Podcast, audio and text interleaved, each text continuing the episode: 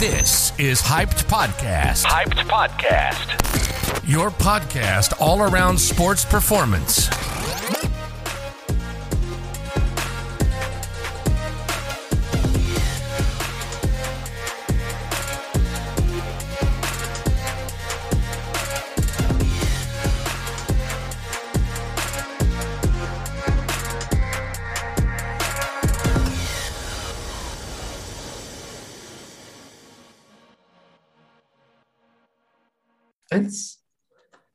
Herzlich willkommen zur fünften Folge des Hyped Podcasts. Heute habe ich wieder einen spannenden Gast bei uns, und zwar den Marvin von Corner Performance. Äh, Marvin, erstmal sei gegrüßt. Ähm, gleich mal vorweg, ich bin leider ein bisschen erkältet, also entschuldigt bitte meine Stimme, aber ich habe ja auch gar nicht so viel Redebedarf heute, sondern es soll ja wirklich um den Marvin gehen. Deswegen steigen wir direkt mal ein. Marvin, ähm, wie gesagt, herzlich willkommen.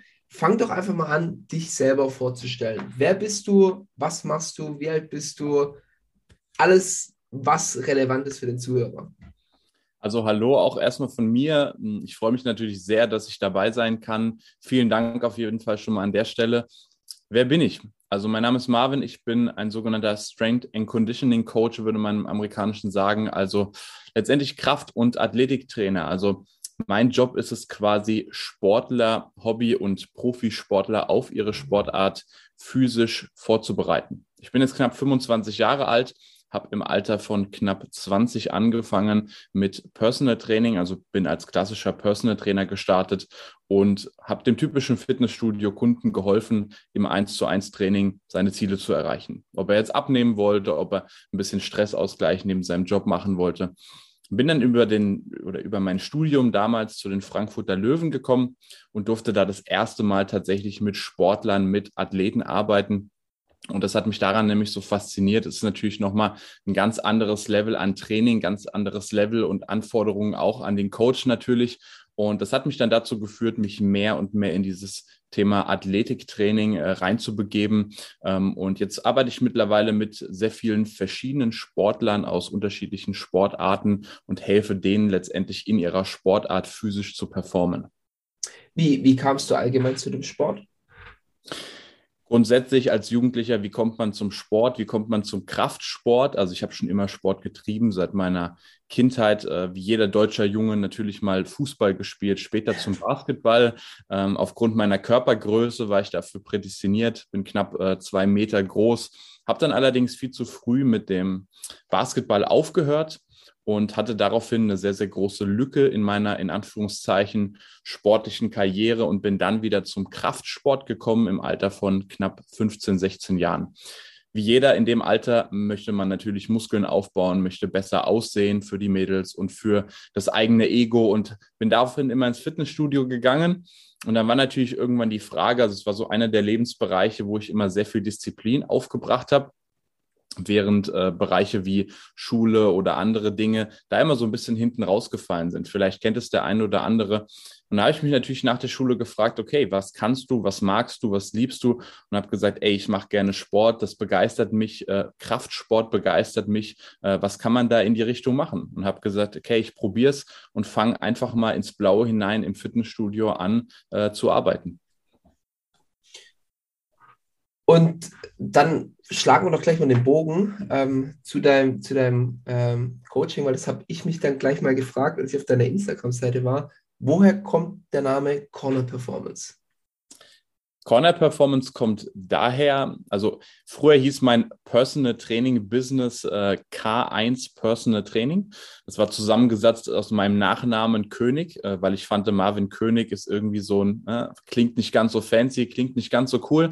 Allerdings hatte der nie wirklich so eine tiefe Bedeutung. K war halt einfach so mein Nachname und 1 war halt so, okay, so von wegen die erste Anlaufstelle.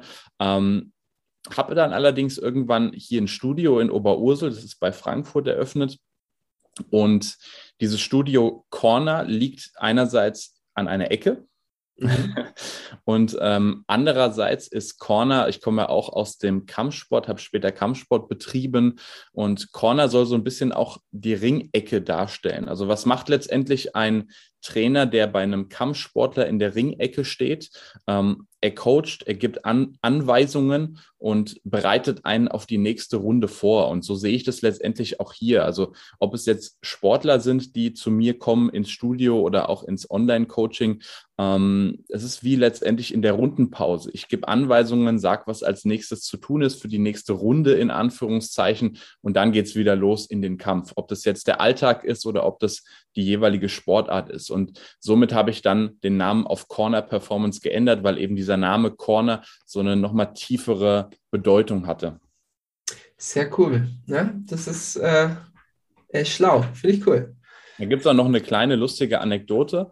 Ähm, hat nicht direkt zu dem Namen Corner Performance geführt, aber ich habe zumindest die Wichtigkeit von so einer Ringecke festgestellt, als ich das allererste Mal einen Amateur-Boxkampf gemacht habe. Mhm. Habe mich natürlich erstmal angemeldet, ohne das mit äh, Trainern und Team abzusprechen. Habe gesagt, ich will unbedingt kämpfen, will meinen ersten Kampf machen.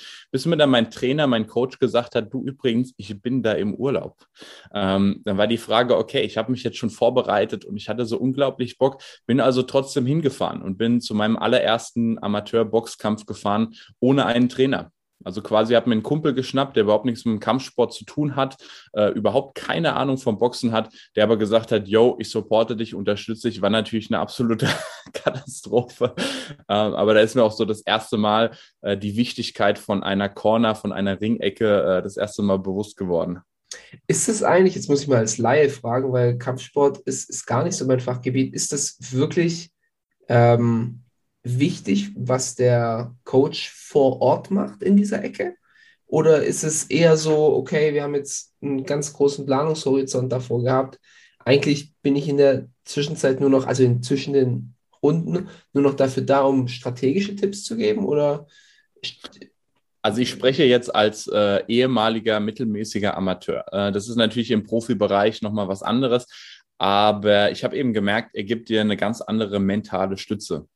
Also mhm. einfach, man hat ein großes Vertrauensverhältnis zu seinem Coach. Man ist grundsätzlich als Kampfsportler sonst immer Einzelgänger, Einzelkämpfer.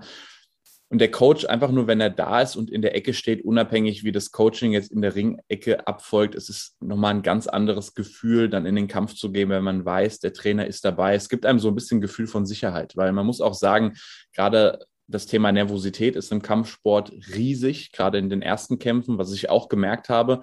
Und wenn man dann auch noch ohne Trainer, ohne Ringecke dasteht, ähm, dann ist natürlich, nimmt, nimmt die Nervosität einen riesen Einfluss. Und von mhm. daher, gerade als äh, aus meiner Erfahrung als Amateur und als nicht professioneller Kämpfer, ist aus meiner Sicht die Ringecke unglaublich wichtig.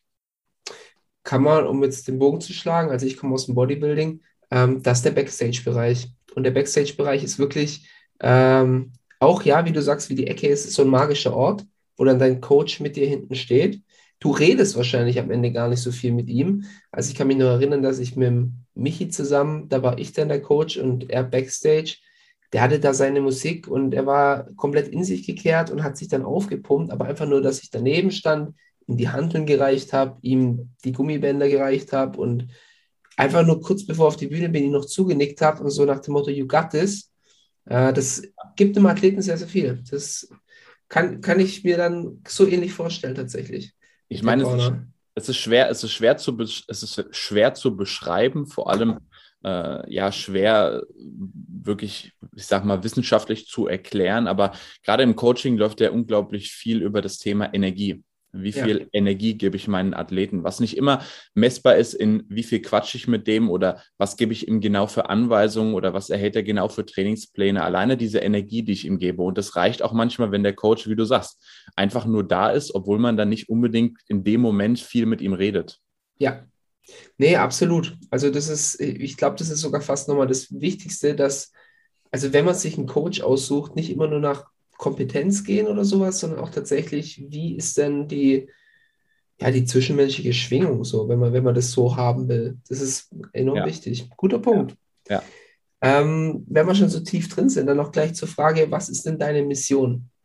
Meine Mission ist es, Athleten aktuell in Deutschland stärker und erfolgreicher zu machen. Ich habe durch meine Basketballkarriere gemerkt, ich war damals sicherlich ein talentierter Spieler, aber habe nie die Disziplin aufgebracht und hatte auch nie eine Person, die mich insofern so mitgezogen hat, dass ich wirklich was aus diesem Talent gemacht habe.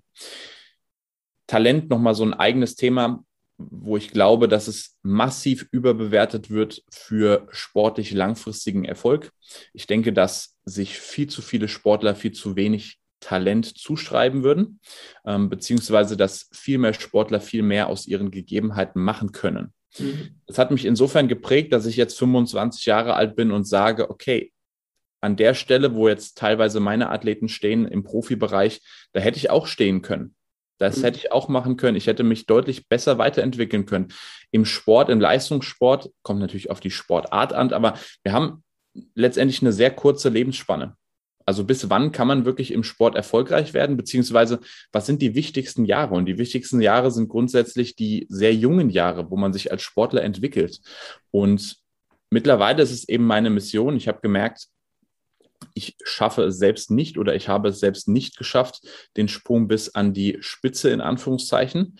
Aber ich weiß ganz genau, ich habe jetzt die Möglichkeit, ganz, ganz vielen anderen dabei zu helfen, ihr Potenzial zu entfalten. Und das ist meine Mission hinter dem, was ich mache. Also ich nehme quasi in Kauf, dass ich in dem Fall eine Person, äh, einer, einer Person nicht helfen konnte zu sportlichem Erfolg und das war ich selbst. Und diese Energie nehme ich einfach mit in meine jetzige Mission und meine zukünftige Arbeit, möglichst vielen Sportlern dabei zu helfen, eben dieses Potenzial zu entwickeln. Und das ist insofern meine Mission. Das ist sehr, sehr cool. Und es äh, ist auch richtig wichtig, was du sagst, dass viele Leute einfach nicht ihr Talent realisieren oder sich einfach auch hinter ihrem, ich sage jetzt mal, nicht vorhandenen Talent verstecken oder das als eine Entschuldigung nehmen, dass sie sagen, okay, ähm, ich, das wird ja eh nichts. Und was ich jetzt auch, um jetzt auch hier wieder die Parallele zu ziehen, im, im Bodybuilding ist es so, du, du kannst, natürlich kannst du in den ersten paar Monaten sagen, okay, der hat vielleicht eine gute Veranlagung oder eine schlechte Veranlagung.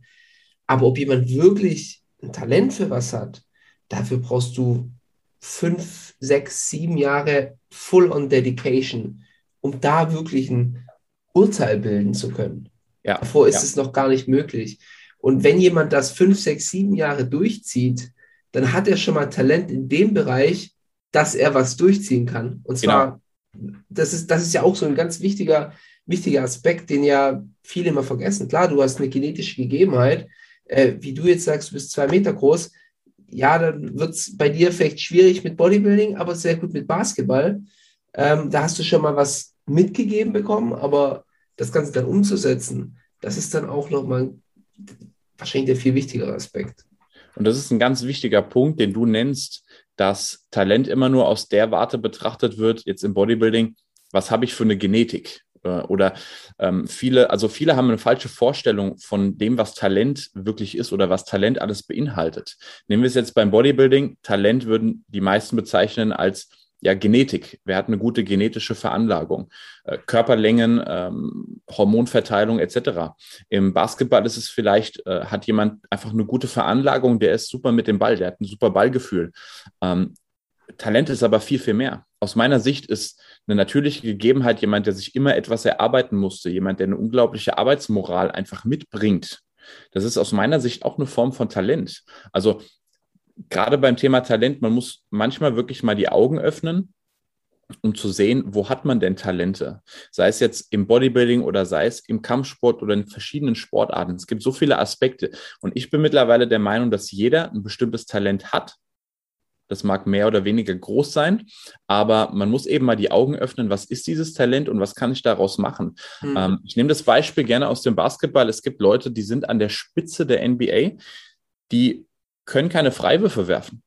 Also mhm. die haben eine katastrophale Freiwurfquote, wo sich natürlich der Laie immer wieder fragt, wie geht das? Wie kann man auf so einem Level spielen und von der Freiwurflinie äh, den Ball nicht treffen? Also die treffen schon, aber gemessen an der NBA ist es bei manchen Spielern wirklich schon unglaublich schlecht. Ja, die haben aber andere Talente, die sie ganz einfach nutzen. Und mhm ob das jetzt eine Teamsport oder Individualsportart ist, jeder hat seine Stärken. Und wenn man die einfach kennt und wenn man seine Talente kennt und das meiste daraus macht, dann kann man es aus meiner Sicht sehr, sehr weit bringen. Wenn ich mich richtig erinnere, war ähm, fast nicht Michael Jordan, der es nicht mal ins Highschool-Basketballteam geschafft hat. Ja, ja, meine, Michael Jordan, der war in seiner, in seiner Jugend und in seiner frühen Zeit, war der höchstens Durchschnitt. Also ja. äh, jeder, der jetzt auch seine Doku ist ja im Rahmen dieser großen Doku rausgekommen, The Last Dance. Ähm, wer es noch nicht geschaut hat, bitte, bitte, bitte nachholen, ob man Basketball-Fan ist oder nicht. Ich habe schon gemacht. Unglaublich viel mitnehmen. Aber da sieht man eben, der war in seiner Highschool-Zeit, war der absoluter Durchschnittsspieler. Ja. Also nicht jemand, den man jetzt als unglaublich talentiert bezeichnen würde. Absolut, absolut. Cool. Dann würde ich sagen, wir start, start, starten auch direkt in die ähm, äh, richtigen Fragen rein. Äh, meine erste Frage an dich ist, was ist für dich funktionelles Training? Funktionelles Training, das ist in erster Linie Training, das funktioniert. Also mal ganz, ganz grob gesagt. Funktionelles Training, es ist so ein bisschen, ich sag's mal, als ausgelutschter Begriff. Funktionelles Betra Training bezeichnet man ja heutzutage alles Mögliche, ob es jetzt Schlingentrainer ist, Kettlebells, wird ja alles als funktionelles Training deklariert. Aus meiner Sicht ist funktionelles Training Training, das einen bestimmten Zweck erfüllt. Ganz, ganz oft, wenn ich mir Trainingspläne anschaue oder Leute, die Trainingspläne schreiben, Trainingspläne gestalten, da werden oftmals Übungen gemacht, wo man das Gefühl hat, ja, das muss ja schon irgendwie dabei sein. Wenn man dann allerdings mal fragt, warum hast du die Übung in dem Trainingsplan drin? Was erfüllt die denn für einen Zweck? Viele können das ganz oft nicht beantworten. Und funktionelles Training ist aus meiner Sicht ein zweckorientiertes Training. Das heißt, was man sonst nicht als funktionelles Training kennt, sei es jetzt gerätegeführtes Training, äh, eine Beinpresse, ein Beinstrecker, ein Beinbeuger, das ist aus meiner Sicht für einen Bodybuilder funktionelles Training. Mhm. Weil es erfüllt die Funktion für ihn, dass er seine Muskulatur isoliert oder dass er, dass er, dass er ja seine Muskulatur isolieren kann, besser als in komplexen Verbundübungen. Für den Basketballer, um mal wieder bei dem Thema zu bleiben, für den ist funktionelles Training vielleicht ein Trapper Deadlift oder eine Langhantelkniebeuge, also eher eine komplexe Verbundübung, weil es für ihn die Funktion erfüllt, Beispiel für seine Sportart bessere Sprungkraft zu entwickeln. Und das ist für mich funktionelles Training, sich die Frage zu stellen, was erfüllt dieses Training oder diese Übung für einen Zweck, für eine Funktion. Aber dann kann theoretisch auch temporär mal eine Übung funktioneller sein. Sagen wir zum Beispiel, wenn wir bei Basketballer bleiben und er ein höheres Sprungpotenzial entwickeln möchte und vielleicht einen dickeren Quadrizepsmuskel braucht, kann ja auch mal zumindest zeitweise ein Beinstrecker vielleicht Sinn machen. Oder eine ah, Beinpresse. Thema Rehab, Thema Rehab und Rehab. Sowieso, ja. Ab, der aus einer Verletzung kommt, dem ich vielleicht seine Patellasehne wieder aufbauen möchte, da können es wunderbare Übungen sein, mit denen ich ihn wieder ranführe. Das ist in dem Moment, wie du sagst, temporär für ihn funktionelles Training, wo jeder Functional Training Experte auf Instagram sagen würde, oh, das ist ja kein funktionelles Training. Doch, doch, weil es erfüllt in dem Sinne für diese Person eine Funktion. Mhm interessanter Aspekt. So habe ich tatsächlich, ich habe ich hab mir persönlich noch nie Gedanken gemacht über funktionelles Training. Wenn ich an funktionelles Training denke, denke ich tatsächlich immer an so, ja, Terrabänder oder sonst irgendwas. Genau. Aber du hast recht, tatsächlich. Also für mich ist quasi jede Übung, die ich im Training ausführe, eine funktionelle Übung, wenn ich sie dem Zweck dienlich ist. Und dann sind halt auch so Sachen wie, sagen wir, vor dem Training machst du deine Rotatorenmanschette warm mit Überzügen oder was weiß ich, wäre ja dann auch, wenn du zum Beispiel sagst, okay, ich habe Probleme im Schultergelenk, wäre dann für mich auch funktionell.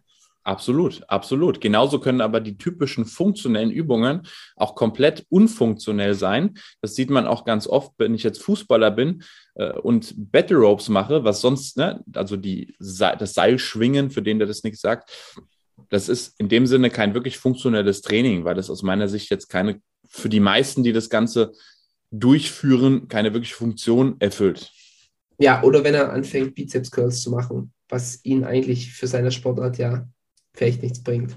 Ja, da kommen wir später nochmal drauf zu sprechen. Was, okay, was, was, was, der Bizeps Curl vielleicht für einen Fußballer, vielleicht so als Cliffhanger für, äh, das heben wir uns fürs, fürs Ende äh, der Folge mal auf, was der Bizeps Curl für einen Fußballer doch bringen kann. okay, okay. Wenn, wenn er mehr kann als nur dicke Arme, dann bin ich gespannt. Gut, dann, äh, wie läuft ein klassisches Coaching bei dir ab? Hast du da irgendwelche Standardpraktiken? Ist da etwas, ist so ein Art Schema F, was du bei, bei den meisten erstmal machst, wenn jemand zu dir kommt und sagt, hey, ich möchte mich von dir coachen lassen oder wie läuft es ab? Also zuallererst formulieren wir in einem persönlichen Gespräch die Ziele, beziehungsweise ich möchte einen Hintergrund darüber bekommen, was möchte derjenige wirklich, was ist seine Ambition. Oftmals wissen es die Sportler selbst nicht so tief und dann geht es erstmal, das herauszufinden. Das ist ganz, ganz wichtig als Basis für die Zusammenarbeit. Da geht es dann teilweise wirklich schon sehr tief in die Materie. Beispiel, wenn jetzt jemand zu mir kommt, meistens aus der primären Zielsetzung, ich will stärker werden, ich will physischer werden oder der eine oder andere kommt und sagt, hier, ich will mehr Sprungkraft, ich will mehr Explosivität. Das reicht mir noch nicht aus, um ihm zu sagen, jo, klar, machen wir, wir legen los mit dem Training. Sondern dann will ich erstmal wissen, okay, warum willst du denn überhaupt mehr Explosivkraft? Dann kommt vielleicht, ja, ich bin Fußballer und ich will einfach schneller auf dem Platz werden. So, dann geht es aber noch ein Stück weiter. Ja, warum willst du denn schneller auf dem Platz werden? Beziehungsweise, wo, inwieweit möchtest du dich denn verbessern? Wo möchtest du denn mal mit deiner Sportart hin? Also, was ist dein langfristiges Ziel? Das ist ganz wichtig, einerseits, um dem Athleten, dem Sportler auch immer einen sogenannten Nordstern zu geben, damit mhm. er ganz genau weiß, warum macht er das Ganze. Weil wir alle kennen das. Wir sind unglaublich motiviert und Motivation ist immer temporär. Das heißt, wir gehen motiviert ins Training, wir haben richtig Bock, wir haben richtig Lust und nach zwei, drei, vier Wochen, ganz unterschiedlich, irgendwann lässt diese Motivation nach und wir gehen nicht mehr ins Training, beziehungsweise wir ziehen unser Programm oder die Dinge, die wir tun müssen, nicht mehr mit der nötigen Disziplin durch, wie wir es sollten. Wenn wir allerdings so einen Nordstern haben, wenn wir ganz genau wissen, wo wir denn langfristig hinwollen, warum wir das Ganze machen, dann gehen wir nämlich genau auch durch diese Phasen, die vielleicht ein bisschen schwieriger sind. Und ein ganz zentrales Thema bei mir im Coaching ist halt, sich an alles zu halten, was ich vorgebe alles so durchzuziehen, ohne mit einer Ausrede zu kommen, sondern wirklich die Dinge umzusetzen. Das ist einerseits, wie ich gesagt habe, für den Athleten sehr wichtig, damit er selbst auch vielleicht erstmal seinen, seinen Nordstern kennenlernt, damit er auch erstmal ein Gefühl dafür bekommt, weil das höre ich ganz oft. Die Leute kommen und sagen dann in den Gesprächen, ja, ich möchte halt so weit kommen, wie es geht, so weit, wie ich es halt schaffe. Okay, wie, wie weit traust du es dir denn zu? Sprechen wir da als Fußballer über zweite, dritte Bundesliga? Sprechen wir über erste Bundesliga? So. Mal, mal mir da mal bitte ein Bild. So, wo wollen wir genau hin? Weil, zu sagen, ja, ich gucke halt, wie weit ich es schaffe, das ist nichts, was mich wirklich langfristig für das Training committet. Und letztendlich, ich möchte ja mit den Sportlern Erfolge erzielen. Ich möchte ja wirklich Ergebnisse produzieren und bin nicht da, um irgendwen zu bespaßen. Sicherlich ist es cool, wenn ich schaffe, jemandem seine Sprungkraft zu steigern. Aber damit er den Weg dahin überhaupt erst geht, damit er das Ganze durchzieht, möchte ich als Trainer natürlich auch wissen, was hat der für eine Ambition. Also das ist das allererste. Ich möchte wissen, wo möchte der Sportler langfristig hin. Dann stellen wir keinen konkreten, also einen groben Plan auf. Planen kann man natürlich nie bis ins Detail. Aber wir behalten auf jeden Fall schon mal im Hinterkopf, ey, da soll es ungefähr mal hingehen. Das ist der aller, allererste Schritt, noch bevor wir auf die biometrischen Daten oder sonstiges gehen. Ähm, was machst du, Entschuldigung, wenn ich kurz einhake, was machst du, wenn du einen Athleten hast, der kein starkes Wieso hat? Das versuchen wir zu erarbeiten. In der Regel, die Sportler, die zu mir kommen, die haben schon irgendwo ein starkes Wieso. Weil jemand, der sich wirklich von jemandem nochmal beraten lässt, der zu einem Experten geht, der natürlich auch Geld dafür nimmt, der macht das nicht, weil ihm langweilig ist. Und der weiß schon, dass er trainieren muss, um was zu machen. Die wenigsten gehen ja davon aus, dass ich ihnen sage, ja, hier mach die Übung einmal am Tag und dann wirst du der absolute Supersportler. Die meisten wissen ja, dass es unglaublich viel Disziplin erfordert. Viele kennen aber halt ihr Wieso noch nicht ganz. Und das versuche ich eben dann mit den Leuten im Gespräch zu erarbeiten. Also die meisten, die zu mir kommen, die haben sowas schon. Und ich bin ganz ehrlich, wenn jemand sein Wieso nicht herausfindet in so einem Gespräch oder vielleicht auch feststellt, dass er gar kein so tiefes Wieso hat, ja, dann bin ich vielleicht nicht die richtige Anlaufstelle für denjenigen. Ich meine, ich habe auf, meiner, ja. hab, hab auf meiner, ich habe auf meiner Website Programme, die letztendlich standardisiert sind, mit denen man super sportliche Trainingserfolge erzielen kann, mit denen man super, super trainieren kann, ähm, sportartübergreifend. Das empfehle ich den Leuten und sage, ey, schau mal, du hast jetzt, ne, du möchtest vielleicht deine Sprungkraft steigern, ne, aber du hast kein langfristiges Ziel, wo du wirklich hin möchtest mach das erstmal. Das ist ja auch was, was sich vielleicht in der Zeit entwickelt, weil ich hatte damals nicht so ein tiefes Wieso. Mein Wieso hat sich irgendwann mit der Zeit entwickelt für das, was ich jetzt tue. Aber da bin ich ganz ehrlich, wenn jemand das nicht hat, dann bin ich in dem Sinne nicht der richtige Partner. Ist ein, ist ein sehr, sehr guter Punkt, den du anbringst. Ähm, klar, man, man hört halt immer, ja, du brauchst eine Mission, eine Vision und äh, immer ein übergeordnetes Ziel. Manchmal ist es auch gut, einfach erstmal zu machen und dann realisiert man das äh, oder dann kristallisiert sich irgendwann mal diese Mission eben raus. Und auch die Vision ist ja, das ist nichts Fixes. Das ist kein, du musst dir jetzt eine auswählen und die muss für die nächsten ja. zehn Jahre gültig, gültig sein, sondern das ist auch ein, ja, sagen wir mal, ein wandelnder Prozess, ein, eine Veränderung. Und das ist vollkommen okay so. Genau, deswegen sage ich, das sind dann immer, das ist kein Plan, den wir aufstellen, von wegen, wir möchten in vier Jahren auf Tabellenplatz drei in der XY-Liga spielen, sondern das ist was, was wir uns im Hinterkopf behalten. Und das, wie du gesagt hast, so eine Vision, die wandelt sich natürlich dann auch mit der Zeit. Ja.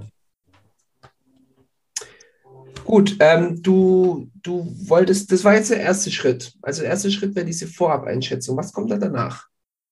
Danach kommt das körperliche Assessment. Also danach will ich wirklich wissen, wo stehen wir denn aktuell? Da machen wir quasi eine Bestandsaufnahme. So. Und das machen wir in Form von jeweiligen spezifischen Leistungstests. Die sind je nach Sportart natürlich immer ein bisschen unterschiedlich. Aber es gibt so ein paar Tests, die ich eigentlich mit jedem mache. Und das sind einerseits Krafttests. Also ich will wissen, wie stark ist derjenige in größtenteils den Grundübungen.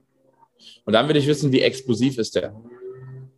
Und Explosivkraft messen wir in der Regel über die Sprungkraft entweder horizontal oder vertikal.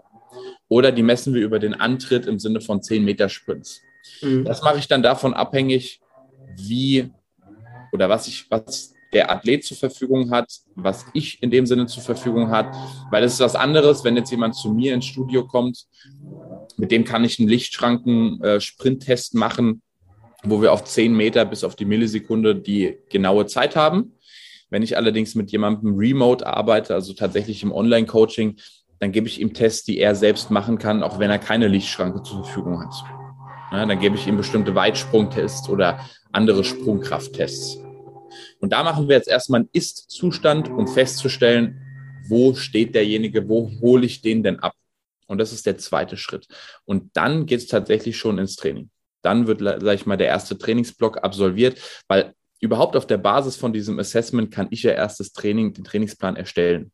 Weil wie viele, wie viele Sportler wissen tatsächlich aktuell, wo sie stehen? Die meisten wissen ja gar nicht mal, mit welchen Trainingsgewichten sie aktuell trainieren. Die wenigsten wissen, wo ihr One-Repetition-Maximum liegt. Also kaum einer kennt tatsächlich seine Leistungswerte. Allein wenn ich Leute frage, wie viele Klimmzüge schaffst du denn? Ja, keine Ahnung. So. Und das sind eben Dinge, die wir erstmal feststellen. Und dann können wir nämlich auch ein Vorher-Nachher-Ergebnis produzieren. Weil wenn mir jemand sagt, er will stärker werden, ja, ist es jetzt, wenn wir in einem Jahr zwei Kilo mehr auf die Kniebeuge packen, dann sind wir per Definition stärker geworden. Ja, herzlichen Glückwunsch. Aber ist, ist, es, ist es dann wirklich ne, eine erfolgreiche Zusammenarbeit? Hm, nicht wirklich. Also, aber, aber du willst dann wirklich schon so eine konkrete Formulierung, wie viel willst du auf die Kniebeuge packen?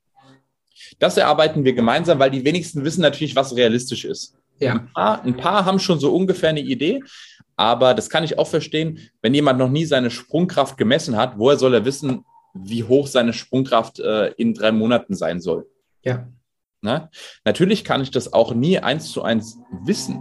Aus meiner Erfahrung habe ich bestimmte Werte, wo ich sage, okay, das ist so ungefähr realistisch, aber grundsätzlich geht es aber erstmal darum, dass man sich ein Ziel setzt dass man eben weiß, wo man genau darauf hinarbeitet, wie im Navigationssystem. Ich muss ja erstmal ins Navi irgendwas eingeben, damit ich mir überhaupt einen Weg erst dahin bauen kann. Weil so funktioniert letztendlich auch meine Planung im Coaching. Ich setze mich nicht hin und mache mir Gedanken, ja, was könnten gut für den sein, sondern ich setze mich hin und sage, wir haben Ziel XY und dann plane ich rückwärts. Mhm. Dann plane ich und sage, okay, wann müssen wir was erfüllt haben, dass wir dorthin kommen. Mhm. Und deswegen ist dieser, dieser zweite Block, dieses Assessment auch so unglaublich wichtig. Und das sind, sage ich mal, die ersten zwei Dinge. Ähm, und das sind, sage ich mal, auch die Standardpraktiken, die bei so einem Coaching ablaufen. Okay. Und ähm, um was für Sportarten dreht sich dann bei dir immer genau? Also ich habe schon Basketball rausgehört, ich habe ja. schon Fußball rausgehört. Ähm, beschränkst du dich da oder? Hm, ich beschränke mich nicht. Ich habe natürlich in einigen Sportarten mehr Erfahrung und mehr Expertise, aber umso heißer bin ich natürlich auch auf andere Sportarten. Am meisten bin ich im Teamsport unterwegs, aus meiner eigenen Vergangenheit eben sehr viel im Basketball. Da habe ich auch Teams, mit denen ich gemeinsam arbeite. Ähm, Fußball. Fußball äh, bin ich sehr viel unterwegs, äh, also sprich im Mannschaftssport und im Boxen und Kampfsport. Da habe ich bisher so die meiste Erfahrung und das sind so die übergreifend die Sportarten, wo ich am meisten mitarbeite. Manchmal sind natürlich auch Exoten dabei. Es hat jetzt vor kurzem einen Tänzer beispielsweise, ne? mhm. ähm, eine Radsportlerin. Ähm, und das sind natürlich so Exoten, das macht es immer unglaublich spannend. Also ich sage jetzt nicht, okay, äh, ich coache oder betreue überhaupt oder Sportarten überhaupt gar nicht. Ganz im Gegenteil. Ich freue mich sogar, wenn jemand kommt mit einer Sportart, äh, die ich vielleicht noch nie in meinem Leben gehört habe, dann fuchse ich mich da rein und lese mich da rein. So wächst man ja auch, aber so habe ich jetzt keine, äh, keine, keine Sportart, die ich da ausschließe. Und worauf achtest du dann, wenn das dann gerade in so was Spezifisches reingeht? Also kannst du dann trotzdem immer bestimmte Muster anwenden oder wie spezifisch musst du denn werden? Gerade wenn du jetzt sagst, du hast jetzt hier einen Tänzer. Ja, was braucht der Sportler? Das ist immer Frage Nummer eins. Mhm. Was braucht er in seiner Sportart? Das ist Frage eins. Und Frage zwei ist, was trainiert er denn überhaupt nicht in seiner Sportart, was vielleicht sogar zu Problemen führen könnte? So. Weil er es nicht trainiert. Genau. Nehmen wir jetzt mal ganz, ein ganz simples Beispiel als Basketballer. Was braucht man? Ich sag mal, man braucht als Basketballer unglaublich viel, aber um mal so die klassischen Dinge zu nennen, ein Basketballer braucht Sprungkraft. Ein Basketballer muss recht explosiv sein. Also das ist eben, das überträgt sich dann auf die Sprungkraft, auf den Antritt, auf laterale Richtungswechsel. Mhm. Das muss ein Basketballer können. Das braucht er. Und er braucht ein gewisses Maß an Kondition. Ganz, ganz wichtig im Basketball. Kondition, nicht Ausdauer, sondern Kondition, also wiederholte kurze, explosive und schnellkräftige Belastungen. Und dementsprechend will ich das genau mit ihm ausprägen und verbessern. Genauso stelle ich mir aber auch die Frage, was trainiert der Basketballer überhaupt nicht? Was wird im Basketball überhaupt nicht trainiert? Wir haben zum Beispiel kaum wirklich langsame exzentrische Belastungen. Wir haben kaum wirklich Belastungen, die über einen großen Bewegungsradius gehen. Das sind alles Dinge, die ich dann natürlich mit einem Sportler auch zu einem gewissen Maß abdecken möchte, um muskuläre Balance herzustellen und um der ersten Frage, was er in seiner Sportart braucht, um das, sage ich mal, zu verbessern. Also mhm. sprich, ein Basketballer, wenn ich mit dem wirklich schweres Krafttraining mache, der wird in seiner Sportart bei den Explosivkraftbelastungen wird der besser. So. Und das sind eben die zwei Dinge, worauf ich beim sportspezifischen Training als allererstes achte. Das Schöne ist, die meisten, die zu mir kommen, und generell muss man ja auch sagen, das sportspezifische Training im Durchschnitt in Deutschland ist noch nicht auf einem Level, dass man so extrem spezifisch werden muss. Also mit den meisten starte ich tatsächlich relativ unspezifisch. Also es ist häufig schon vorgekommen, dass ich mit einem Basketballer, auch wenn er in seiner Sportart schon sehr fortgeschritten ist und super gut spielt, ein relativ simples Krafttraining mache. Kniebeugen, Bankdrücken, Assistenzübungen, Klimmzüge, teilweise auch Bizeps Curls und mit dem eben den, den erstmal an richtiges Krafttraining hinführe. Da sind wir noch nicht bei plyometrischem Training oder sonstigem, sondern sind wir erstmal bei der untersten Basis der Pyramide. Und erst wenn ich die mit ihm durchlaufen habe, dann werden wir spezifischer.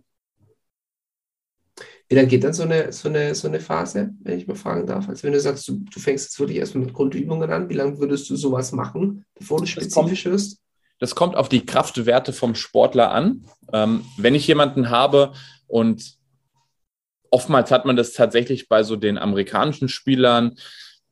Die haben tatsächlich meistens ein unglaublich gutes Kraftniveau, was nicht nur der Genetik zu, zu, zu, äh, zu verdanken ist, sondern vor allem auch, weil die schon sehr früh Krafttraining lernen. Da wird in der Highschool schon schweres Krafttraining gemacht. Die können in der Regel alle einen Backsquat. Viele von denen können wirklich reißen, umsetzen, stoßen etc. Bei denen geht diese Phase nicht wirklich lang. wenn ich mit denen wirklich mit so einem Basistraining starte, das geht teilweise ein, zwei Monate.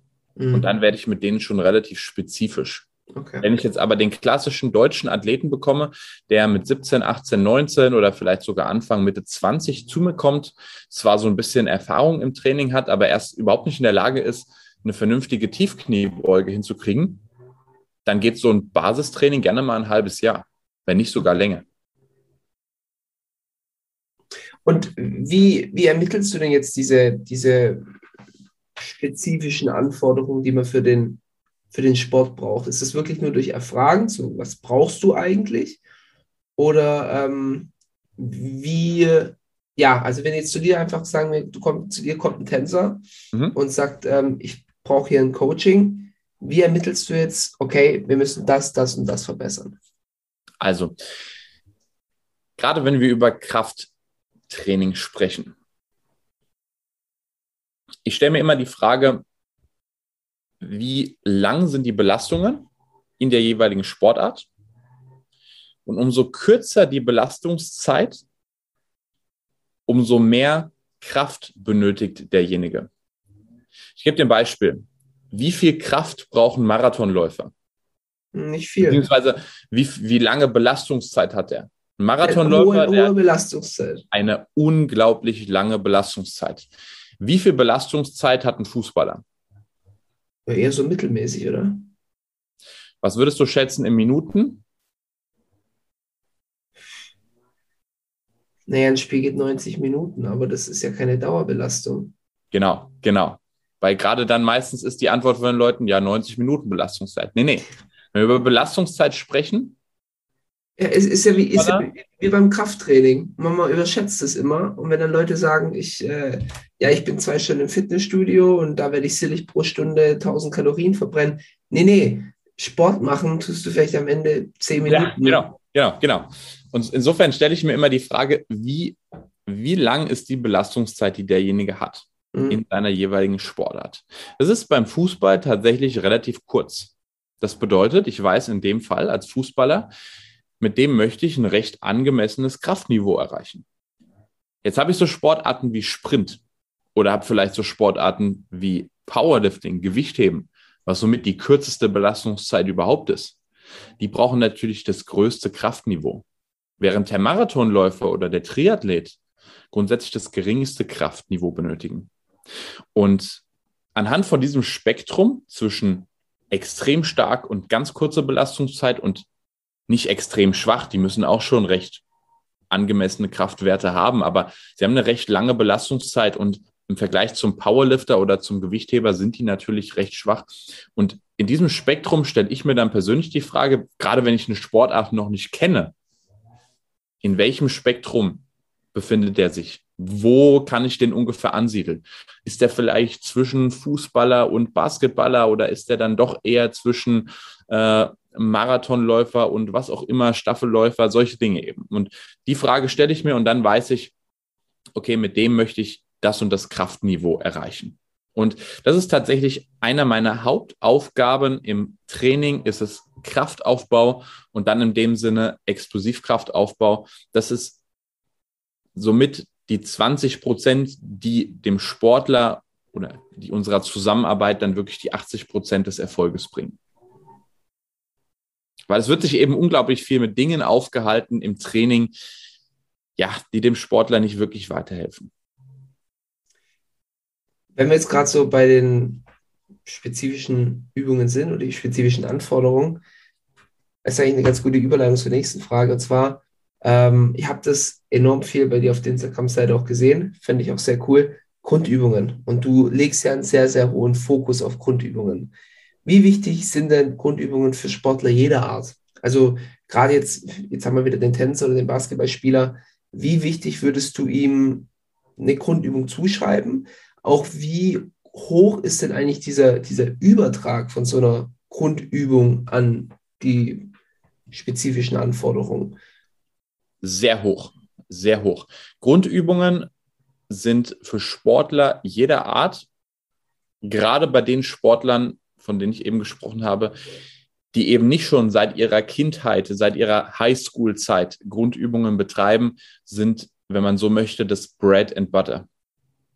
Ganz kurz vielleicht vorweg, was zählst du alles zu Grundübungen? Wollte ich gerade nämlich drauf hinaus. Wollte Ach, ich gerade drauf hinaus. Grundübungen wird nämlich auch oft falsch verstanden. Da drücke ich mich immer ein bisschen blöd aus. Grundübungen sind nicht Kniebeuge, Bankdrücken, Kreuzheben, sondern Grundübungen sind für mich letztendlich komplexe Übungen, mehrgelenkige Übungen, die ich hoch, hoch belaste.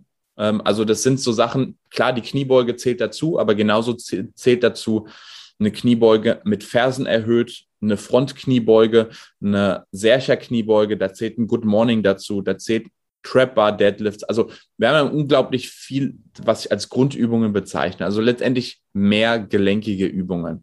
Aber genau. du würdest Grundübungen nicht mit äh, freien Übungen gleichsetzen, oder? Doch, die, die ich als Grundübungen mit dazu zähle, das sind in der Regel immer freie Übungen. Okay. Also sowas wie eine Beinpresse zähle ich jetzt in dem Sinne nicht als Grundübungen. Aber man kann schon sagen, Grundübungen vielleicht die, die angelehnt sind an Kniebeuge, Bankdrücken, Kreuzheben. So könnte man es bezeichnen. Mhm. Plus Klimmzug, weil das ist auch noch eine Zugbewegung. Das ist für mich auch eine ganz, ganz wichtige Grundübung. Ja. Und insofern sind Grundübungen für Sportler jeder Art aus einem ganz einfachen Grund so enorm wichtig. Wenn wir über Kraft und Explosivkraft sprechen, Maximalkraft ist immer die Mutter aller Kraftformen. Und die meisten Athleten sind einfach deutlich zu schwach, um richtige Explosivkraft zu entwickeln. Wie kann ich also Maximalkraft trainieren? Durch Grundübungen. Maximalkraft kann ich nicht trainieren durch einen einbeinigen Kettlebell Swing auf einem Bosu-Ball oder sonstigem, sondern Maximalkraft kann ich aufbauen, indem ich mit beiden Füßen auf dem Boden stehe, beziehungsweise mit denen ich beispielsweise eine Langhantel belade und wirklich richtig Last auf das System gebe. Und insofern kann ich eben dieses Thema Maximalkraft steigern fast nur durch Grundübungen effizient erreichen. So. Bevor man da eine Riesendiskussion anfängt, ja, auch andere Übungen, auch andere Belastungen können per Definition in Richtung Maximalkraft gehen, aber am effizientesten sind da tatsächlich Grundübungen. Weil ich bei kaum anderen Trainingsformen und Methoden so gezielt Fortschritt erreichen kann. Also ich habe bei mir im Gym habe ich 0,5 Kilo Scheiben. Mhm. Die kann ich auf die Langhantel packen. Damit kann ich in, in der Trainingseinheit einen 1 Kilo Fortschritt erzeugen. Das kann ich in genau der Form mit kaum einer anderen Trainingsform. Ist ein Argument. Wenn wir jetzt gerade so schon von dem Bosoball Squad äh, geredet haben, der kriegt immer öfters sein Fett weg, auch weil es tatsächlich immer mehr Coaches auch aus Übersee gibt, die auf solche Sachen, auf solche Methoden schwören. Ähm, gibt es zu viel Spezifität deiner Meinung nach im Coaching? Und findest du auch, dass sich manche Sportler zu sehr in so fancy Übungen verlieren, anstatt ähm, den Fokus auf wie du sagst, auf die essentiellen Dinge, auf diese Grundübungen zu legen. Also, oder, und auch mal anders, findest du, dass diese fancy Übungen, dieser Bosu-Ball Squat, haben die überhaupt eine Daseinsberechtigung oder haben die für 99,9 Prozent der Sportler nicht mal eine Daseinsberechtigung? Man muss hier ganz klar, ganz klar unterscheiden. Die fancy Übungen, die man ganz, ganz oft sieht, und du hast auch gesagt, gerade im amerikanischen Raum, gibt es da viel, was gezeigt wird über die sozialen Medien.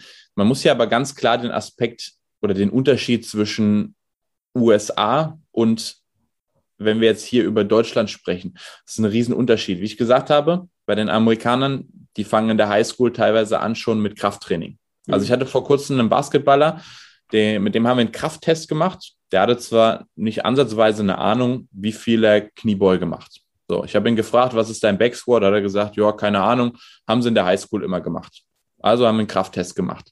Relativ schmächtiger, schmächtiger Sportler war das und wir haben uns hochgearbeitet. 110 Kilo, 120, 140, 150 und der sah nicht wirklich angestrengt aus. Also der hat dann noch immer noch Raps gemacht und bis ich irgendwann auch so, so ein bisschen Sorge hatte, okay, wir lassen es jetzt erstmal dabei, äh, nicht, dass, dass ich hier irgendwas übersehe und der sich am Ende noch verletzt oder was.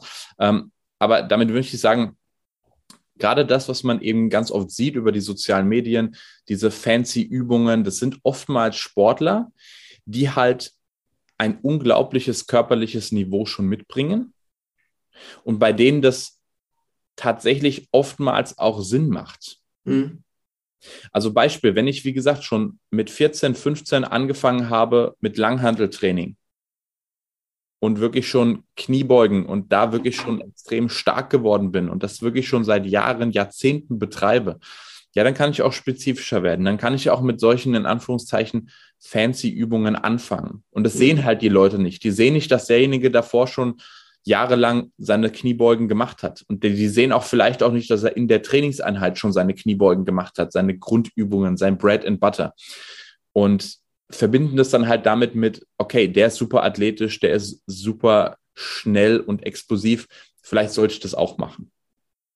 Und klar, was dazu kommt, wenn ich jetzt ein Video auf Instagram hochlade, wo ich eine normale Langhantel-Kniebeuge macht, das möchte ich natürlich auch keiner anschauen. Ne? Da sind wir auch ganz ehrlich, das möchte keiner sehen und dementsprechend verbreiten sich solche Videos natürlich auch durch den Algorithmus einfach deutlich schneller und größer, weshalb man auch immer das Gefühl hat, dass solche Übungen eben mittlerweile so State of Art sind.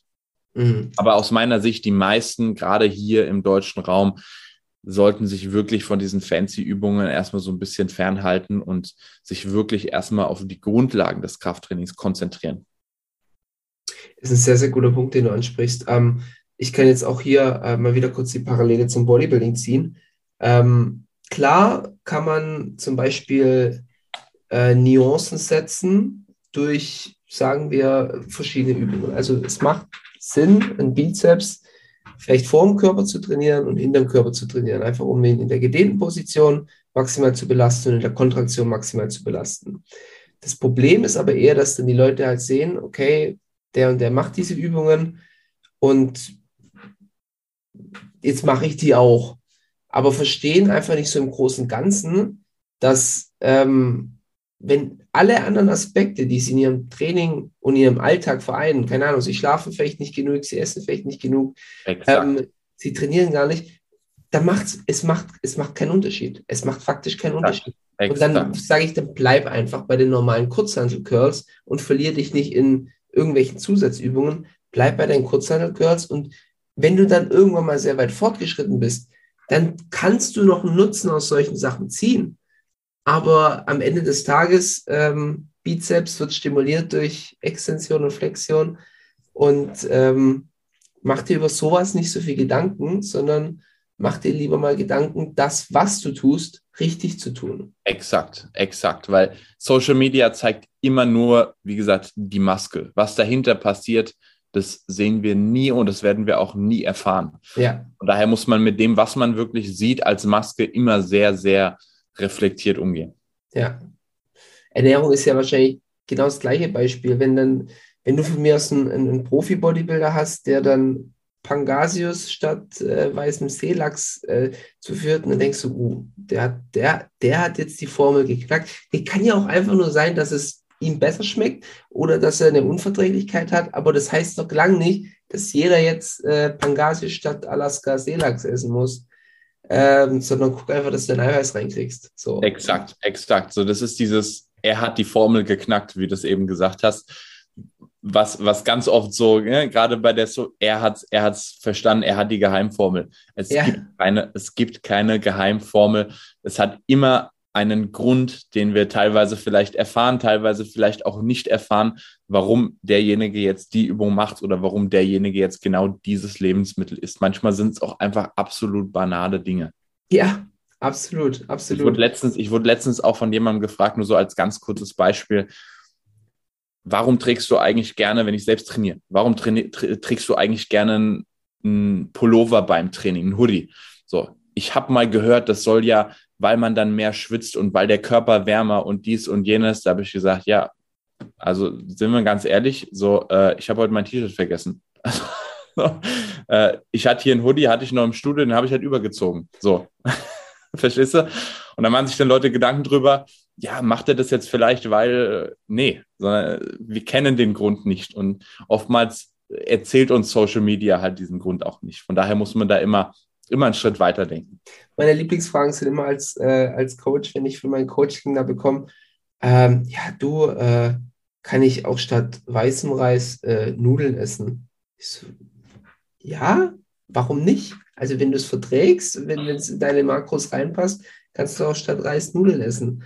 So, aber das sind halt dann, manche Leute verlieren sich in Details, aber ich nehme mich da selbst nicht raus, weil an meiner Anfangszeit vom Training habe ich mich viel zu sehr in solchen Sachen verloren. Ja. Und ja, das war, ja.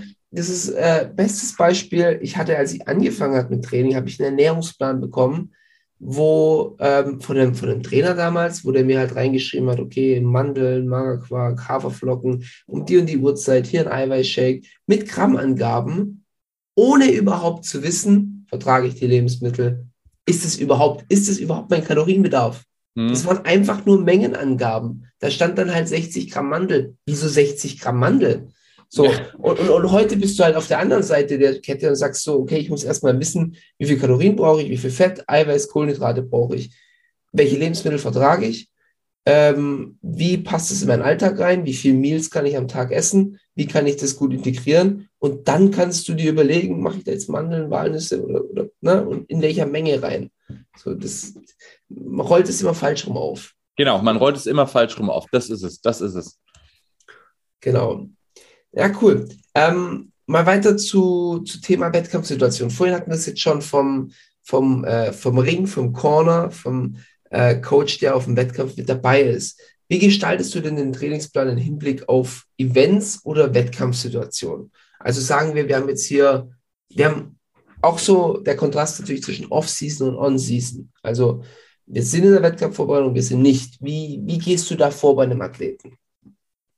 Also ganz simpel formuliert, je näher der Wettkampf kommt, umso spezifischer werden wir.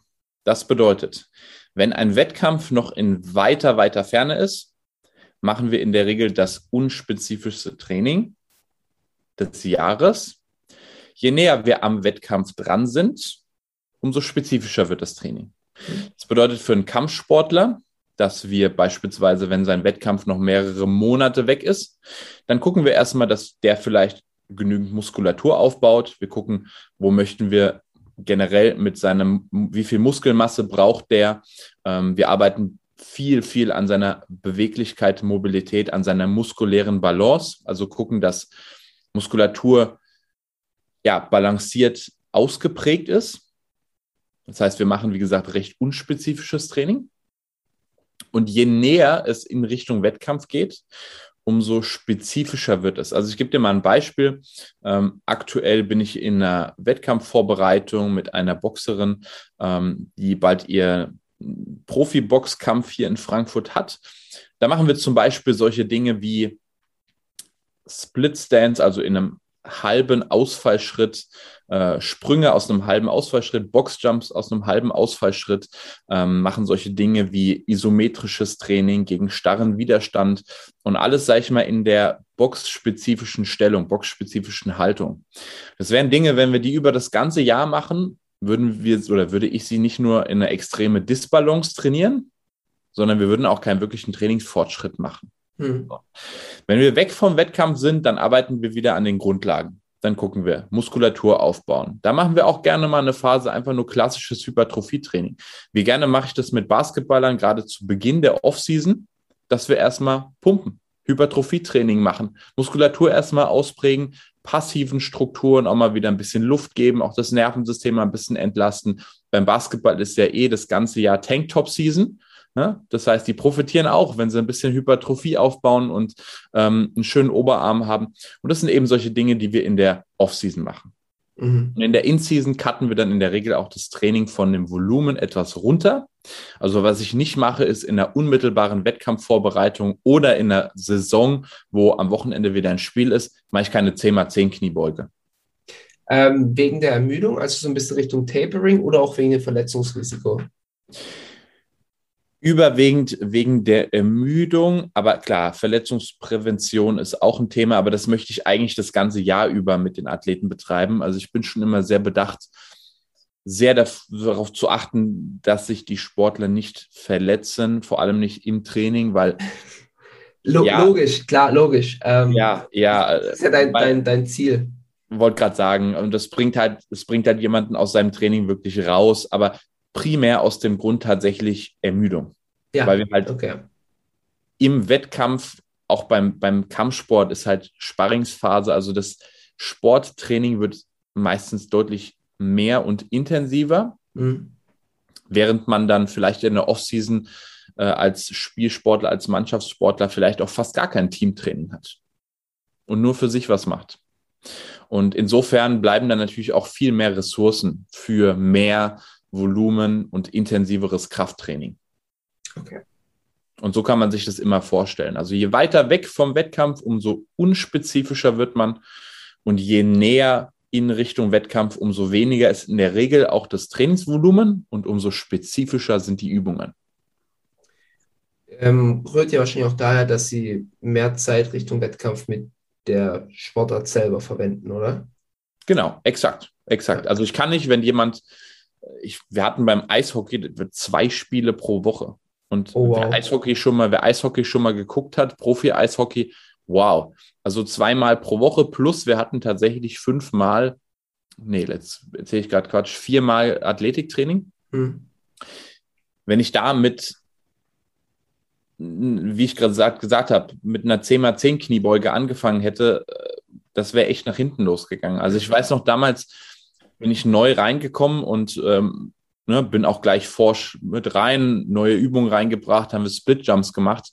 Dann haben mich am nächsten Tag hat mich der Physiotherapeut verflucht, weil er nämlich äh, 10, 15 äh, Hintern massieren musste, weil die nämlich alle den Ultramuskelkater hatten. So, da habe ich mich natürlich erstmal beliebt gemacht. So, ähm, aber sowas kann ich halt in der Saison nicht bringen, dass ich da, äh, dass ich da, dass ich da die Athleten kaputt mache. Also da muss man schon, da, da muss man schon gucken, weil letztendlich wir wollen ja den Sportler für seine Sportart besser machen Hm. nicht dafür sorgen, dass er in seiner Sportart am Spiel Muskelkater hat und kaputt ist. Ja. Ne? Ähm, dann hätte ich noch eine allerletzte Frage von meiner Seite und dann haben wir noch drei Zuschauerfragen. Mhm. Findest du, also ich, ich habe die Antwort jetzt eigentlich schon äh, in unserer Podcast-Folge eigentlich gut rausgehört, aber findest du, dass jeder Sportler funktionelle Übungen in sein, integrieren, in sein Training integrieren sollte? Und wenn ja, oder ich weiß, dass es ein Ja ist, wieso? Grundsätzlich, weil er dann langfristig wirklich Erfolge spürt. Und das ist ein Riesenthema. Wie viele der Trainierenden haben wirklich nachweislich Erfolge? Und wie viele trainieren immer noch, weil sie sich vielleicht in Zukunft dann doch die Erfolge erhoffen? Hm? Das ist ein ganz, ganz wichtiges Thema, was ich wirklich auch erstmal begreifen musste. Was erreiche ich tatsächlich mit dem Sportler und was sind meine konkreten Trainingsfortschritte? Und insofern sollte jeder funktionelle Übungen in sein Training mit integrieren, Hm?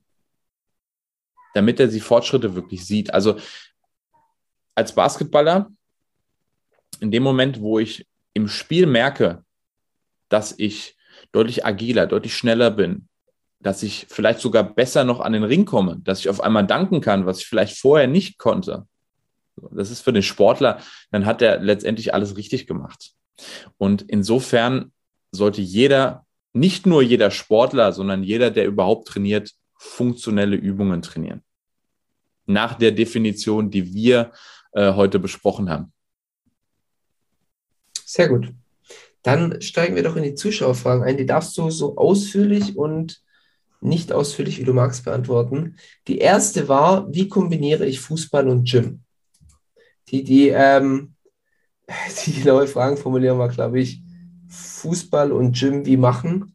Auf Instagram man ja nur so, nur so kurz. Äh, aber ich, ich habe es jetzt mal so interpretiert, der wollte Ja, wissen, wie kombiniere ich ja. das am besten. Und da muss man jetzt äh, Thema Cliffhanger. Jetzt möchte ich wissen, warum, warum der Bizeps Curl machen soll. Oh ja, oh ja. Wie kombiniere ich Fußball und Gym? Ich versuche es ganz kurz zu halten, weil bei so einer offenen Frage könnte ich jetzt wahrscheinlich eine Stunde trainieren. Zunächst mal muss ich mir anschauen, wie oft habe ich Fußballtraining die Woche? Auf welchem Level spiele ich Fußball? Habe ich ein oder zweimal pro Woche Fußballtraining und bin vielleicht in einer Hobbymannschaft und möchte da zusätzlich ein bisschen was machen? Oder habe ich vielleicht tatsächlich jeden Tag unter der Woche Training und vielleicht noch zwei bis drei Spiele? So. Das ist die allererste Frage, die ich mir stellen muss. Dann muss ich mir die Frage stellen, was möchte ich genau verbessern? In der Regel ist es bei einem Fußballer aus meiner Erfahrung, die brauchen mehr Antritt, weil sie zu schwach sind. Die müssen explosiver und robuster sein. Das heißt, ich weiß jetzt, was sind meine Ressourcen, also wie viel Zeit habe ich letztendlich noch für komplementäres Training und ich weiß, was ich möchte. Mhm. So baue ich mir dann meinen Trainingsplan. So, das heißt, ich habe dreimal unter der Woche Fußballtraining, habe vielleicht noch an den anderen zwei Tagen Zeit, mein Krafttraining zu machen. Ansonsten bin ich vielleicht mit Arbeit beschäftigt oder sonstiges. So, dann weiß ich, okay, zweimal im Training oder zweimal pro Woche schaffe ich es ins Studio. Ne? Wir sprechen jetzt mal von, von, einem, von, einem, von einem Amateursportler, Amateurfußballer, so, ne, der halt schon ambitioniert Sport betreibt, also in seiner Sportart schon besser werden möchte. Und er geht dann zweimal pro Woche ins Gym. Wir wissen jetzt, dass er wahrscheinlich deutlich mehr Kraft benötigt. Also macht er zweimal pro Woche ein Ganzkörpertraining und arbeitet sich an die Grundübungen heran. Beispielsweise eine Kniebeuge mit Fersen erhöht, meistens bei den Fußballern, weil erstmal die Sprunggelenksbeweglichkeit so ein bisschen schwierig ist, aber wir wollen nicht zu spezifisch werden. Also macht er eine Kniebeuge und legt jetzt erstmal Wert darauf, sich von Training zu Training zu steigern. Das heißt, er fängt erstmal mit einem Training an, was ihn vielleicht überhaupt noch nicht erstmal umhaut, sondern der lernt erstmal richtiges Krafttraining. Der lernt erstmal eine richtige, nicht mal Langhandel-Kniebeuge, sondern der lernt erstmal überhaupt eine Kniebeuge mit eigenem Körpergewicht. Und dann können wir nämlich anfangen mit Kniebeugen mit einer Kurzhantel vorm Körper. Dann können wir anfangen mit Kniebeugen mit der Langhantel auf dem Rücken. Und dann steigern wir uns so Step by Step immer in kleinen Schritten. Und ich kann dir garantieren, dass jemand, der das so umsetzt, ganz diszipliniert, der jede Woche zweimal ins Gym geht, was nicht viel ist, zweimal die Woche ein Ganzkörpertraining, das ist, das ist nix.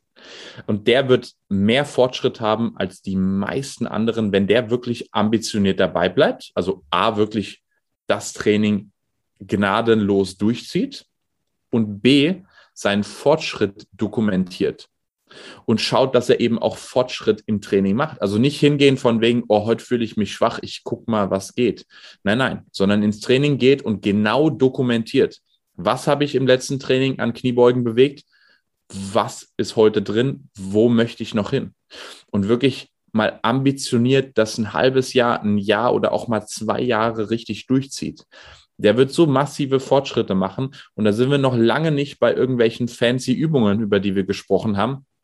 Und dennoch kann ich dir garantieren, der wird seinen Antritt verbessern, der wird robuster, der wird sich weniger verletzen und wird, wie ich gesagt habe, erfolgreicher sein als die meisten Sportler oder als, als wahrscheinlich die meisten anderen Fußballer in seiner Liga oder äh, in seinem Alter. Mhm. Ähm, ich kann da noch dran hinzufügen, äh, an, die, an die ganzen Fußballer, bitte kein Wadenheben machen. Wir Bodybuilder haben da schon genügend Komplexe, wenn dann so die 16-Jährigen mit riesigen Waden reinlaufen, die sie vom Fußballtraining haben. Da erkennt man es immer dran, wenn da sich irgendwie ja. junge ja. Leute anmelden ja. und eigentlich sind sie dünn, aber dann unten riesige Waden. Also Wahnsinn. Das siehst du direkt, das ist Fußballer. Überleg dir mal, so ein Fußballer, wie viele Sprints macht der? Und pro Sprint hast du bei einem guten Sprinter teilweise das Vierfache des eigenen Körpergewichts auf einem Fuß drauf. Also das ist ordentliches Wadentraining, das die ja. Jungs machen. Und von daher haben die natürlich auch immer riesen Waden da unten. Ne? Ist ja auch mit, äh, wie, wie heißt denn die olympische Disziplin, dieses Ring, Ringturnen? Ähm, ja. Die haben ja immer einen riesigen Bizeps. Also Wahnsinn. Ja, das ist Wahnsinn, das ist Wahnsinn. Ja. Äh, zweite Zuschauerfrage. Was sind die besten drei Übungen für Stabilität, vor allem wenn man zeitlich begrenzt ist? Also da möglichst effiziente. Jetzt, da müssen wir jetzt die Frage stellen, was ist Stabilität? Ich gesse jetzt mal. Stabilität wird ja von den meisten interpretiert als Einbeinstabilität, also sprich diese Dinge, die ich halt auf einem Bein mache, beziehungsweise vielleicht auch Stabilität im Zweikampf. Wenn da jemand wirklich zeitlich begrenzt ist und nach den drei besten Übungen für Stabilität suchen, da sind wir wieder beim Thema Bread and Butter. Mhm. Macht es dann wirklich Sinn, diese kleine Trainingszeit in, in Anführungszeichen Stabi-Übungen zu investieren? Aus meiner Sicht, das Thema Stabi-Training ist meistens so ein Überbegriff für Übungen, von denen ich eigentlich überhaupt gar nicht weiß, was ich damit mache. So. Stabi-Übungen werden dann gemacht, da steht man, wie gesagt, auf einem Bein, um äh, Verletzungsprophylaxe für sein Kreuzband zu betreiben. Also das ist aus meiner Sicht völliger Bullshit. Wo wir gerade beim Thema sind. Drei Übungen, wenn man zeitlich begrenzt ist. Wenn ich jetzt Fußballer bin, drei Übungen, ich habe, weiß ich nicht, 40 Minuten Zeit, 45 Minuten Zeit für mein Training. Was würde ich als Fußballer machen? Kniebeuge, Nordic Hamstring Curls, Klimmzüge. Da bin ich in einer halben Stunde durch. Und ich habe wahrscheinlich mehr, zumindest jetzt in den Situationen, Zweikampf, robuster sein gegen Verletzungen. Wenn man das als Stabilität bezeichnet, dann sind das aus meiner Sicht so für jemanden, der zeitlich begrenzt sind, somit die besten drei Übungen. Ich bin mhm. da immer sehr vorsichtig, sowas zu verallgemeinern. Ähm, aber ne, ich bleibe jetzt mal, wie gesagt, bei dem Beispiel vom Fußballer, wären das so die drei Übungen, die ich ihm ohne weitere Fragen zu stellen äh, oder wenn ich jetzt nur das wüsste, würde ich ihm die Übungen wahrscheinlich empfehlen. Gut, und dann noch zur allerletzten Frage, die ist eine, ja, eine sehr notorische Frage. Siehst du Training oder Ernährung als wichtiger an? Also wir wissen natürlich nicht, dass wir wissen natürlich, dass das eine nicht ohne das andere funktioniert. Es ist letztendlich ein Yin und Yang. Ich muss den Trainingsreiz setzen, ich muss den Stressor setzen und muss dann dem Körper die nötigen Nährstoffe geben und Baustoffe geben, um zu regenerieren. Wenn man mich jetzt zu einer Antwort zwingen möchte, und ich weiß, da schieße ich mir teilweise ein bisschen ein Eigentor, aber ich sehe mittlerweile persönlich das Thema Ernährung für jemanden, der sich zum Beispiel in einer Saison befindet, als zum Beispiel Mannschaftssportler, fast schon als etwas wichtiger an. Mhm. Kurzer Background dazu. Meine Sportart ist zu einem gewissen Maß auch natürlich ein körperliches Training. Also wie oft sprinte ich als Fußballer? Sprinten ist für manche Leute, also für, für, für manche, manche definieren das tatsächlich schon als Krafttraining. Und wenn da meine Ernährung on point ist, kann ich wirklich trotzdem relativ gut körperlich in Form sein. Mhm. Damit will ich jetzt bloß nicht sagen, wie ich gesagt habe, es ist ein Yin und Yang. Das eine funktioniert nicht ohne das andere. Aber wenn mir jetzt jemand das Ultimatum stellen würde und würde sagen, ey, ich bin Profi-Basketballer in der Bundesliga und ich stelle jetzt das Ultimatum, entweder ich ernähre mich richtig gut und on point und mein Lifestyle ist on point, das beziehen wir jetzt einfach mal mit ein, oder ich mache kein ergänzendes Training mehr, also kein ergänzendes Athletiktraining mehr, dann würde ich ihm sagen, okay, guck, dass du dein Lifestyle on point kriegst, guck, dass du dich vernünftig ernährst. Hm.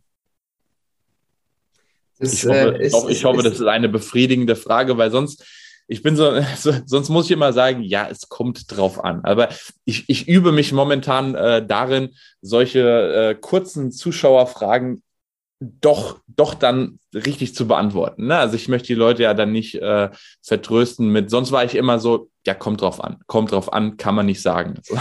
Kommt, kommt drauf an, ist eigentlich immer die richtige Antwort, aber es ist nicht die, die man halt immer hören möchte. Und genau. wie du halt sagst, du genau. kannst jetzt, ja, nee, du könntest jetzt eine Stunde lang wahrscheinlich drüber philosophieren. Genau. Ich, ich genauso. Also im Bodybuilding hieß es immer, äh, ich glaube, 20% Training, 80% Ernährung. Das ist natürlich Quatsch, weil das würde behaupten, bedeuten, dass wenn du den, die perfekte Ernährung befolgst und Larifari trainierst, wenn du Larifari trainierst, dann hat der Muskel keinen Grund, sich zu adaptieren. Da kannst du noch so tolle Nährstoffe reinwerfen. Andererseits ist, wenn du dein Eiweiß nicht reinkriegst oder deine Kalorien nicht reinkriegst und die ganze Zeit irgendwo in einem Defizit rumsabbelst und deine Mikros nicht hast und eigentlich besteht deine Kalorienzufuhr nur aus Gatorade, dann kannst du trainieren, so viel du willst. Eben. Der eben. Körper hat keine Nährstoffe. So, deswegen, ja, wie du sagst, Yin und Yang, kann natürlich, Ernährung muss man natürlich auch noch mit reinbringen, das vergessen dann die meisten, so äh, Regeneration, also du kannst so perfekt trainieren und essen wie noch was, wenn du am Ende vier Stunden Schlaf reinkriegst, dann, ja, dann ne? bringt es auch nichts. So. Genau, es ist halt eine Formel, ne? Ja, ist Bullshit in, Bullshit out. Das ist genau, genau das. Exakt, exakt. Nee, aber ich denke, ich denke, äh, das wird für den, für den Zuhörer eine befriedigende Antwort sein. Ansonsten soll er dir einfach nochmal schreiben oder uns schreiben. Und damit wären wir auch schon am Ende. Äh, Marvin, ich danke dir ganz, ganz herzlich, dass du hier warst. Ich bedanke mich bei dir beziehungsweise bei euch dafür, dass ich äh, hier die Möglichkeit habe, äh, euch, euch äh, die Fragen zu beantworten. Sehr, sehr gerne. Und ich fand den Podcast unglaublich interessant, auch für mich selber, ähm, weil ich halt eben aus meiner Bodybuilding-Nische komme und für mich äh, gibt es halt ganz, ganz andere Aspekte und ähm, des Trainings, die ich halt beleuchte. Und man sieht halt solche Perspektiven, die du mir jetzt aufgezeigt hast, sieht man gar nicht. So, also ich bin beileibe niemand, der irgendwie das belächelt, wenn jemand anderes seinen Bosoball-Squat macht oder in eine andere Richtung trainiert. Aber wenn man in seiner Sportbubble ist, dann ähm, kriegt man das gar nicht so alles mit. Und deswegen, ich fand, ich fand es sehr, sehr spannend. Du darfst Und eine, eine wichtige Sache noch. Wir haben es vergessen. Wir haben es vergessen. Warum sollte der Fußballer Bizeps Curls machen? Stimmt, haben wir vergessen. Warum sollte der Fußballer Bizeps Curls machen? Das können wir in zehn Sekunden beantworten. Versuch mal zu sprinten, ohne deine Arme zu bewegen. Ja, geht nicht. Frage beantwortet, oder? Aber hilft dir dein Bizeps dann beim Sprinten, dass du schneller sprintest? Ja. Ja. Ja.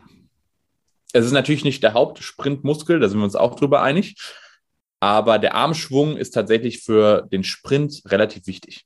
Und dabei ist der Armbeuger gar nicht mal so irrelevant. Und von daher, ja, tatsächlich, es ist wie gesagt jetzt nicht die Hauptübung, die ich einem Fußballer geben würde, aber definitiv eine Assistenzübung, die für den Fußballer Sinn macht. Oder für den Sprinter. Ne? Außerdem sieht dann der Arm natürlich dementsprechend stabiler aus. Dann läuft es vielleicht auch besser mit den Frauen. Das tut ja. dann wieder den Testosteronspiegel erhöhen und hat dann wieder einen Übertrag auf die Beine, beispielsweise. Wenn man, genau, wenn man das Ganze dazu, ne? Leute, macht eure Bizeps-Curls. Das ist die, das ist die Essenz. Nee, cool. Du darfst jetzt zum Abschluss darfst du auch noch gern ein bisschen Werbung für dich selber machen. Da übergebe ich dir jetzt einfach mal das Mic.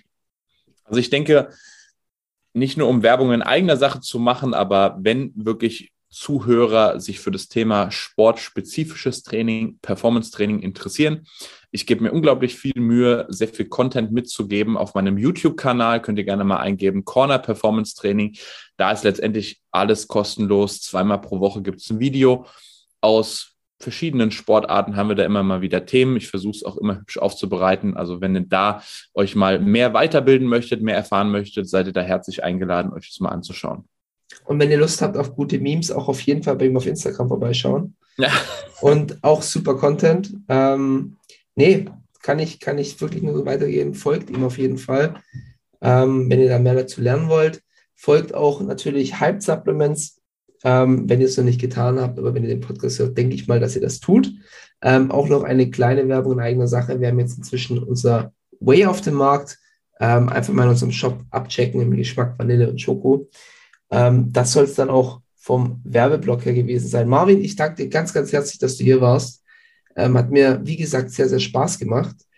Und ähm, ich hoffe, euch Zuhörern auch, wenn ihr noch Fragen habt, könnt ihr uns direkt auf Instagram schreiben oder dem Marvin schreiben. Und damit danke ich mich und wir sind raus.